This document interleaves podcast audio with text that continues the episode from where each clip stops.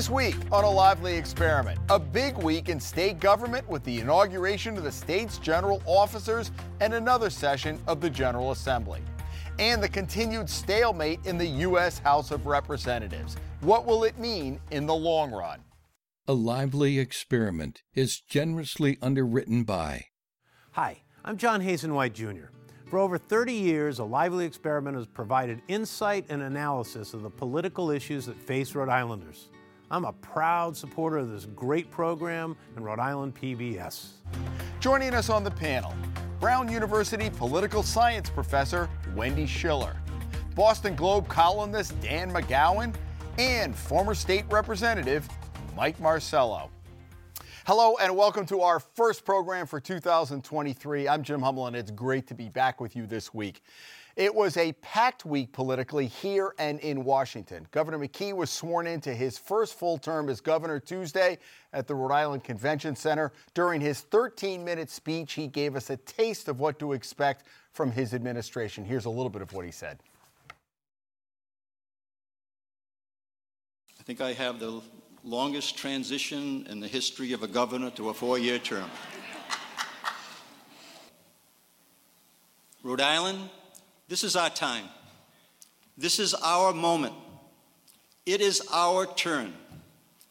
And I need your help to make sure we make the most of it. Each and every Rhode Islander has a role to play in this next chapter. And as your governor, I'm asking you to do the work with us. And to begin that work, we're starting with our Rhode Island 2030 plan and these three goals. First, investing in all of us and ensuring Rhode Islanders have the skills to get good paying jobs. Second, raising education outcomes for our children to reach Massachusetts levels by 2030.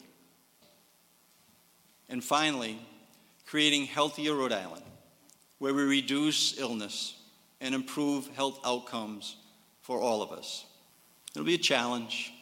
Challenges are worth the effort. But I know Rhode Island is up for the task. So, Wendy, let's start with you. It sounded more like a State of the State speech, but it's an inauguration. He's going to be doing State of the State later in the month. Uh, general impressions I know you were watching this, you were doing analysis for Channel 10. Yeah, I mean, I, I thought the governor gave a relatively polished speech. Uh, he's grown into this job since he took over sort of rather abruptly. Uh, and you can tell he's gained more confidence, certainly winning a tough primary and then winning a tough election.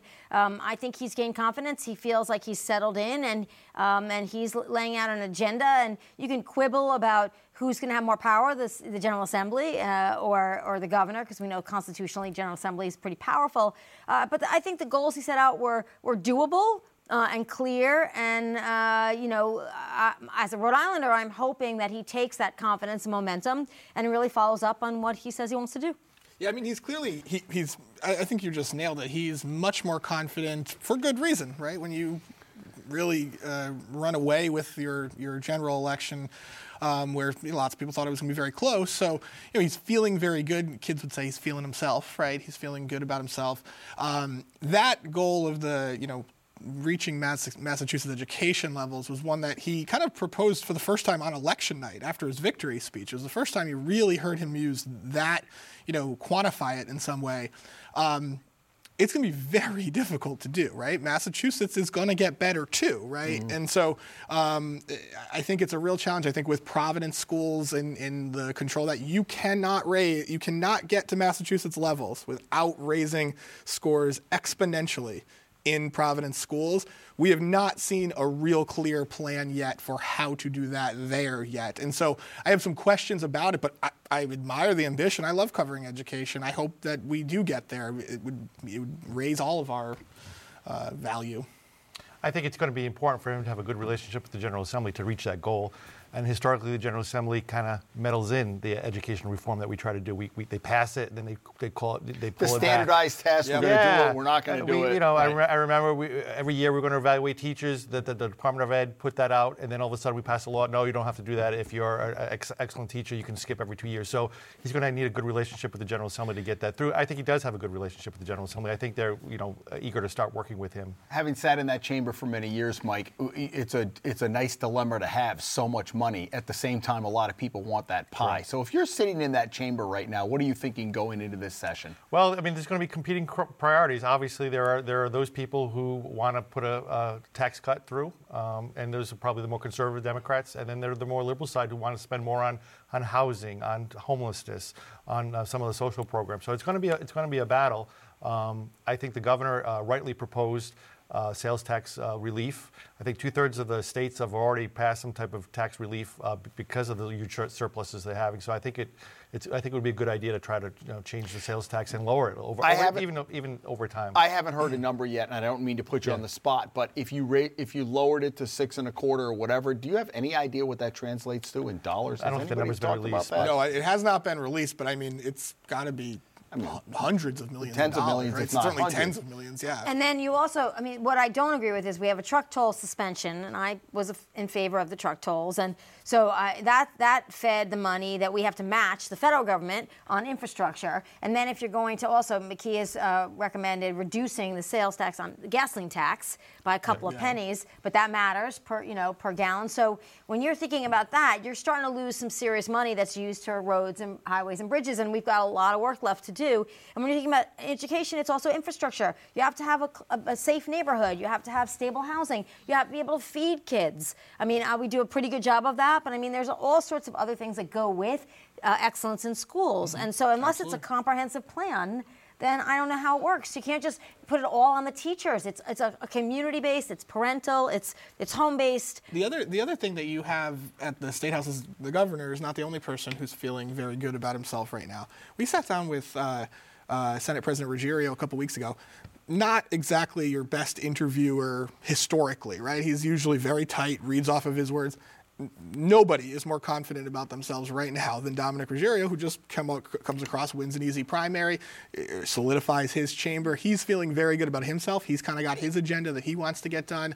Um, I think that aligns a little bit more with tax cuts, things like that. And then Speaker Shekarchi wins a primary with I think almost 80% of the vote from the left, wins from the right, you know, again uh, uh, against someone on the right in his general election. So th- everybody's feeling very good about themselves, and there are different priorities. I think Speaker Shekarchi has already signaled that he might have some concerns about cutting the sales tax, and so it's going to be it, there will be a fight up there uh, to the, some degree. And the Senate has indicated they want to look at the school funding formula, which that's was right. put in about 10 years ago. So that's going to be a it's going to be a battle there too, and, yep. and, and with the new majority leader in the Senate, and that was one of his priorities when he was the finance chair. He looked at that. They had a, a, a, study commission how we how we dole out this education aid, so that's going to play into that as that's well. Right. So. But I think you have some Rhode Islanders saying we have a six hundred million dollar surplus, we have a, mil, a billion dollars of ARPA money, which has been accounted for. But Mike, you look at it, and so the sales tax I think is a tangible thing. But the, that gas tax cut, it's not a cut. He's keeping it from going up another three cents. So some people are saying in Massachusetts, I was listening to the Charlie Baker leaving, he they sent checks back to people. And I know it's on a much larger scale. Yeah, except, except, I don't want to interrupt you. Massachusetts just passed a, a 4%. 4% 4% tax on people with incomes over a million dollars. And if you're progressive and you say, well, they're rich, whatever, but if you think about small business owners and like their general income stream, you know, that's, um, if my math is right, it's $40,000 tax. So, I mean, this race to be like Massachusetts all the time, it's becoming Taxachusetts. So I, am not quite sure yeah, we want to go now, in that direction. Don't you think the move now you is should to coin recruit? that term. I've never heard that before. Taxachusetts. Well, I think that's why the governor is looking at that, what's going on up north of the border, and yeah. saying let's let's let's make us more competitive. Let's let. But do you think the there's a, there's a yeah. there's a thought that boy those storm clouds, those financial storm clouds, are going to be in the out years. We're flush now. So when you talk about stuff like free RIPTA, free RIPTA, that gets baked in almost like free uh, taxpayer subsidized CCRI. So if you go that far, then when you're in the out years, that gets baked in. And do you think in the in the chamber and the leadership, they're hesitant to go that far because they know ultimately it's going to go yes, south? Yes, but I think they would like to have some kind of wholesale reform of the sales tax because that's going to stay with ever, and we'll, they'll know what the revenue stream that produces, and so they can kind of build their budgets around that. But you know, I think it's good to have a reduction in the sales tax because that's going to help everybody. And sales tax reductions help pretty much the, the, the lower income in, individuals who buy more. I mean, they you know if you're rich and you know, you know they and, and, and for infrastructure, thinking about uh, economic development, having people be able to ride the bus for free. If they're taking the bus to work, it's better for the environment. It's also good for low-income people who are trying to work and students who are trying to go to a job, you know, after school. I mean, it, it makes sense. I'm not sense as a saying I'm public against it. I'm just saying if you commit to that, then you can't two years It's from not a now big say, oh, we're, uh, it's not a huge Right, dollar yeah. amount. right, And right. CCRI ultimately was not that. But and you're dollar right. I mean, what I think what you're speaking to is is once you have something that people like, you can't take it away, right? And so if people really when the economy goes south, you still It- yeah, exactly. in. I think one of the things that Speech, Speaker Shekarchi has been really clear about, people aren't, everybody's focusing on big numbers and, and how do you, do you give it back, how do you spend it. Speaker Shekarchi keeps saying, look, there are lots of pilot programs we've implemented the last couple of years. This is going to be a year to kind of take a look. What works? What doesn't? Maybe we make some changes there. I don't think he wants to have another kind of ambitious year um, before they figure out what they can afford four, five, ten years from now.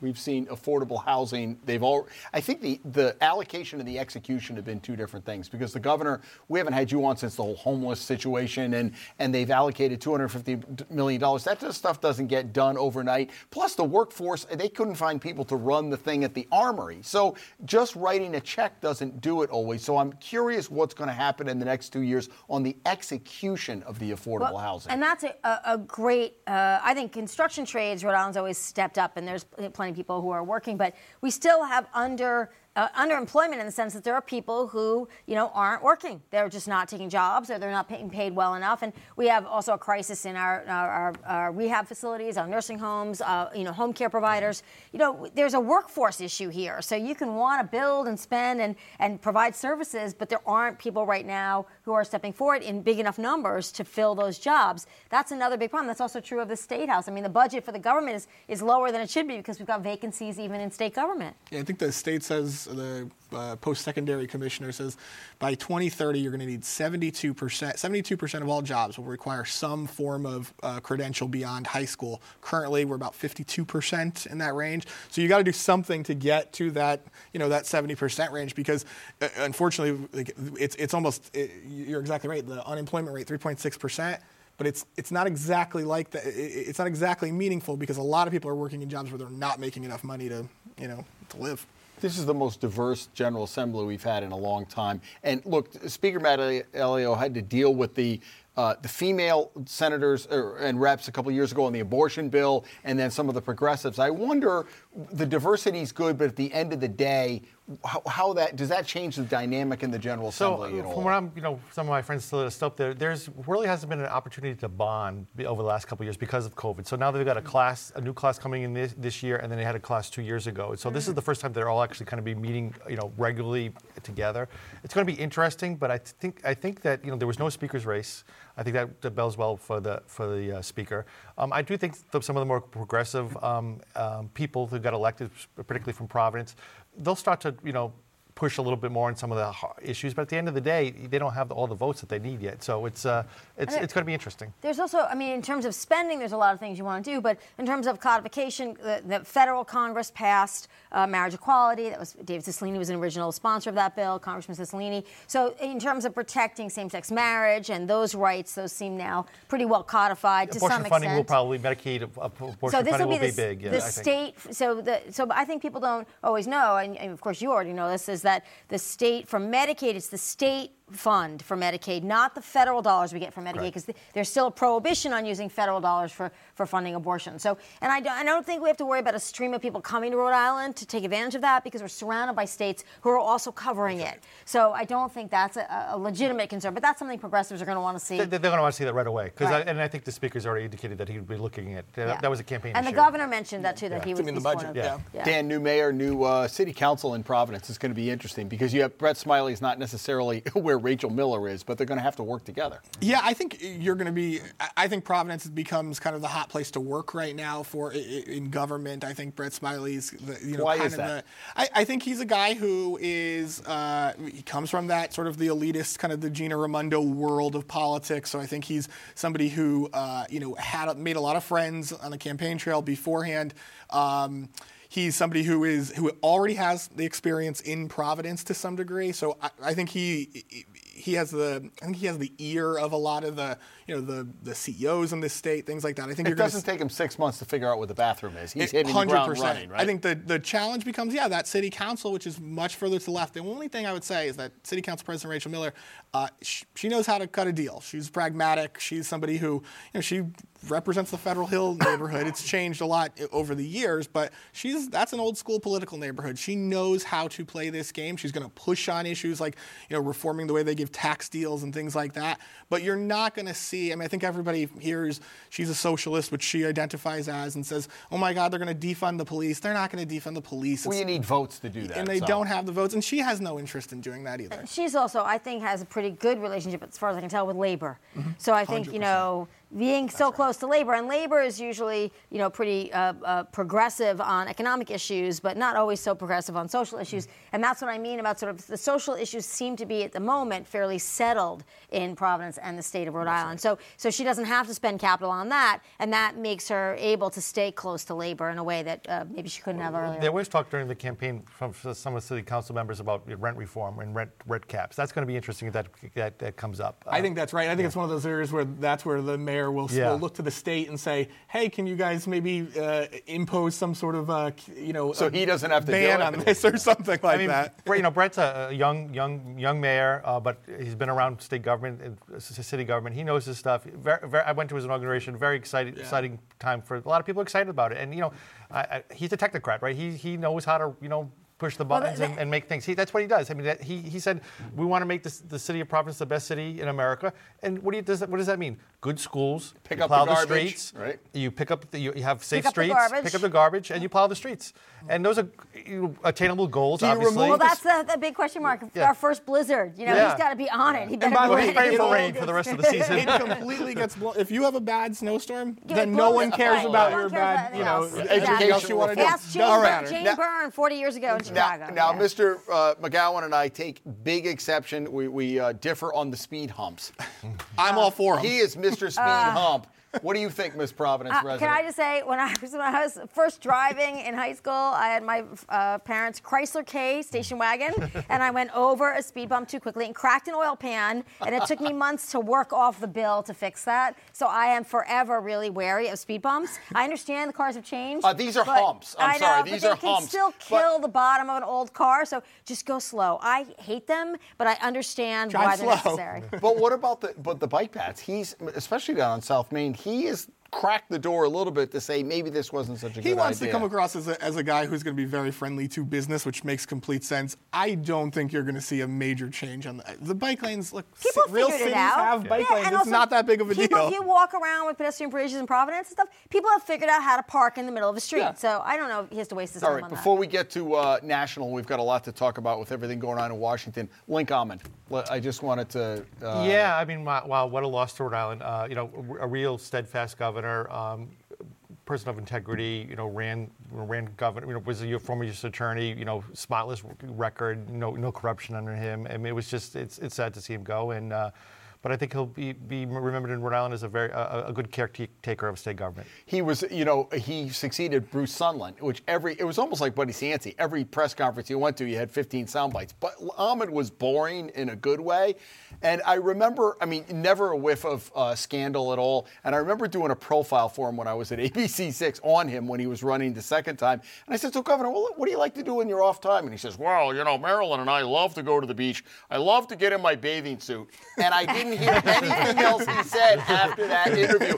I had him visioned like he's smoking a cigarette down in Scarborough. But he was, you know, he drove himself when he was the federal prosecutor. There were no spokesmen. He said, "Come to the new, you know, come to my office in half an hour. We'll tell you about the." Yeah, I would have liked to have covered him because of for those reasons. I mean, Yeah. what a great career as a as a prosecutor, right? You come through you know, two stints as U.S. attorney. You get to be essentially under all the Republicans, you know, prior to uh, to. Bush Jr. Um, but you know he also benefited from a great economy in the 90s, right? So so he- the being a boring governor, it was a perfect time to be a boring governor because you know people were doing much much better than they had done, you know, in, in those early 90s or the And that brand of the Republican 80s. Party, which he came from, they're no longer in Rhode Island anymore, right? I mean, you know, he had a viable campaign. There was other people running with him as a ticket, strong ticket, and you don't see that anymore. and worked with the General Assembly. You know, for, I think he and Carcieri both they may have vetoed their first budgets because they were upset about something they didn't have line item, but they learned how to work with each other enough to get reelected once. Did he? Was he here before you came to the state? Did no, you no, have I any- mean, I was here when he got elected governor. I was here for that campaign. Yeah, Yeah. yeah. So um, he just struck me as someone who was trying to work to repair the image of Rhode Island as being a corrupt Yep. state. And I think that he was a prosecutor and he had no scandal helped push Rhode Island uh, better in that direction. Wendy, let's stay with you. Washington, uh, as of this taping on Friday morning, it could change by the time you watch this. Kevin McCarthy is 0 for 11, not such a great batting average. Um, how does this play out?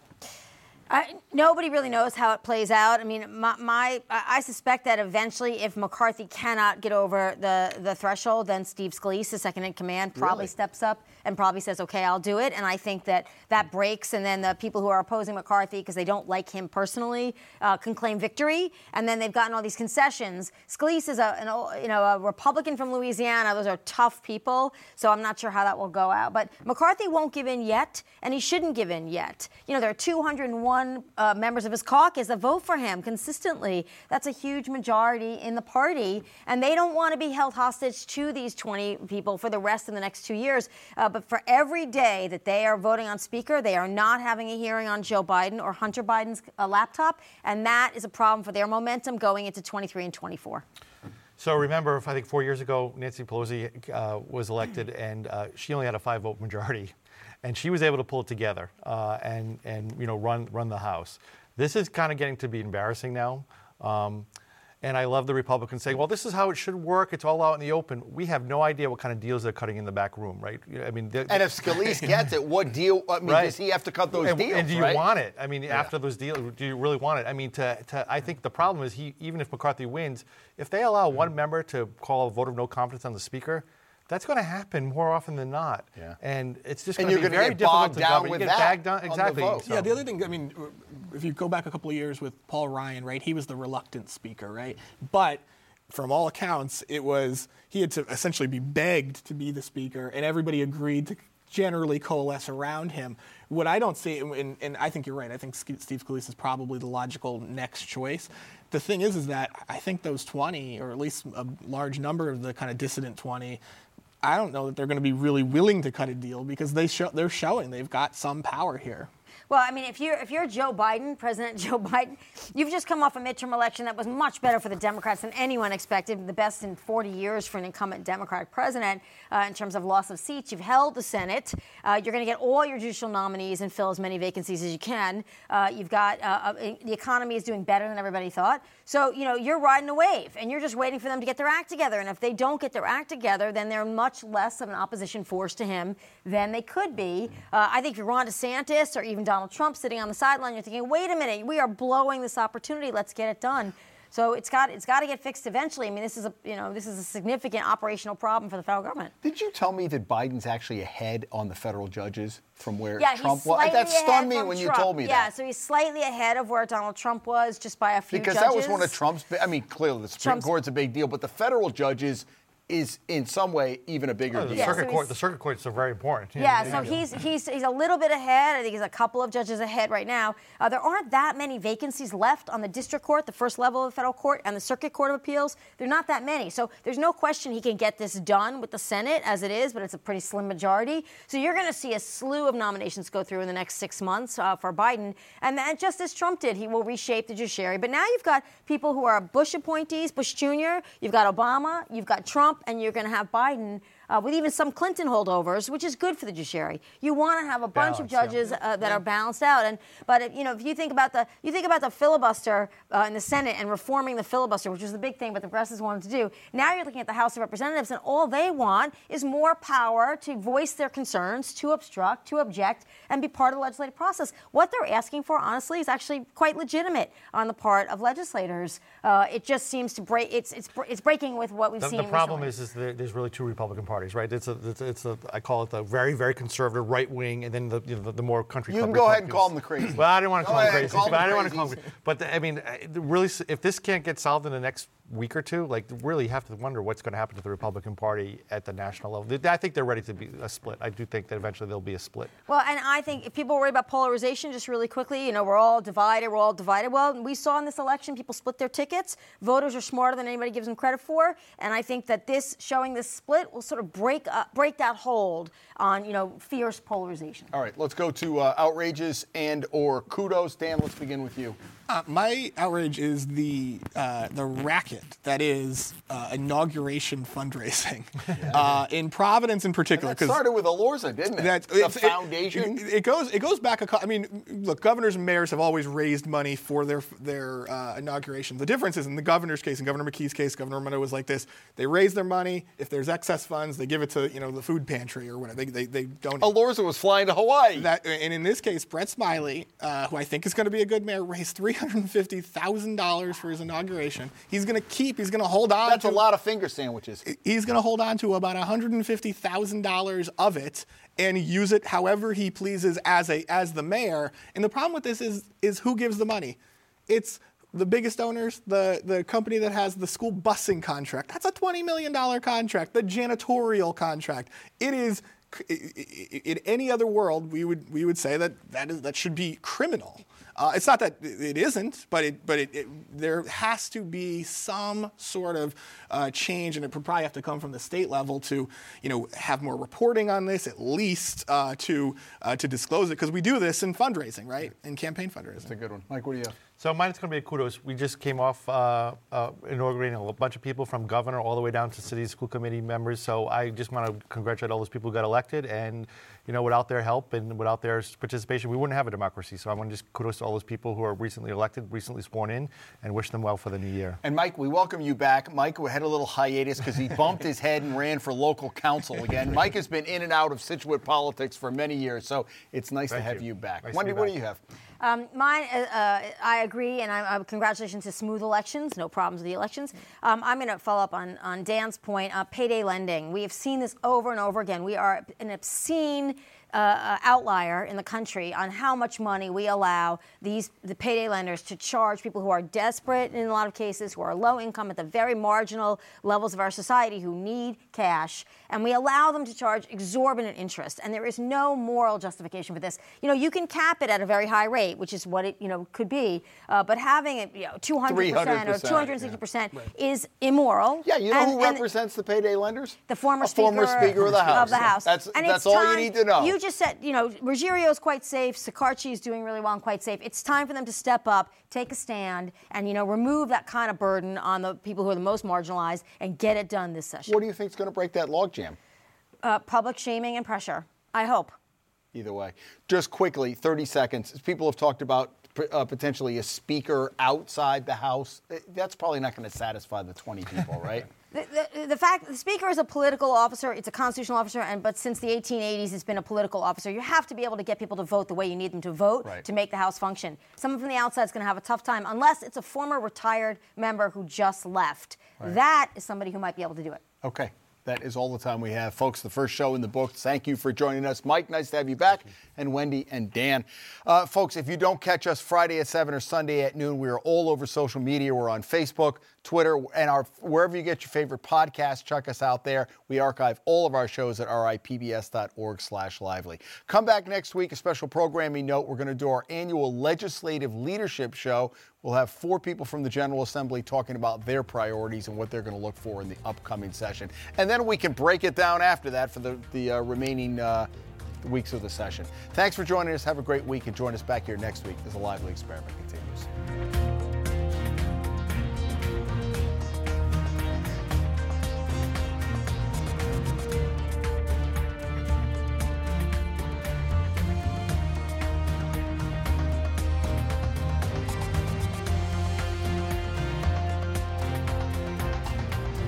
A lively experiment is generously underwritten by. Hi, I'm John Hazen White Jr. For over 30 years, A Lively Experiment has provided insight and analysis of the political issues that face Rhode Islanders. I'm a proud supporter of this great program and Rhode Island PBS.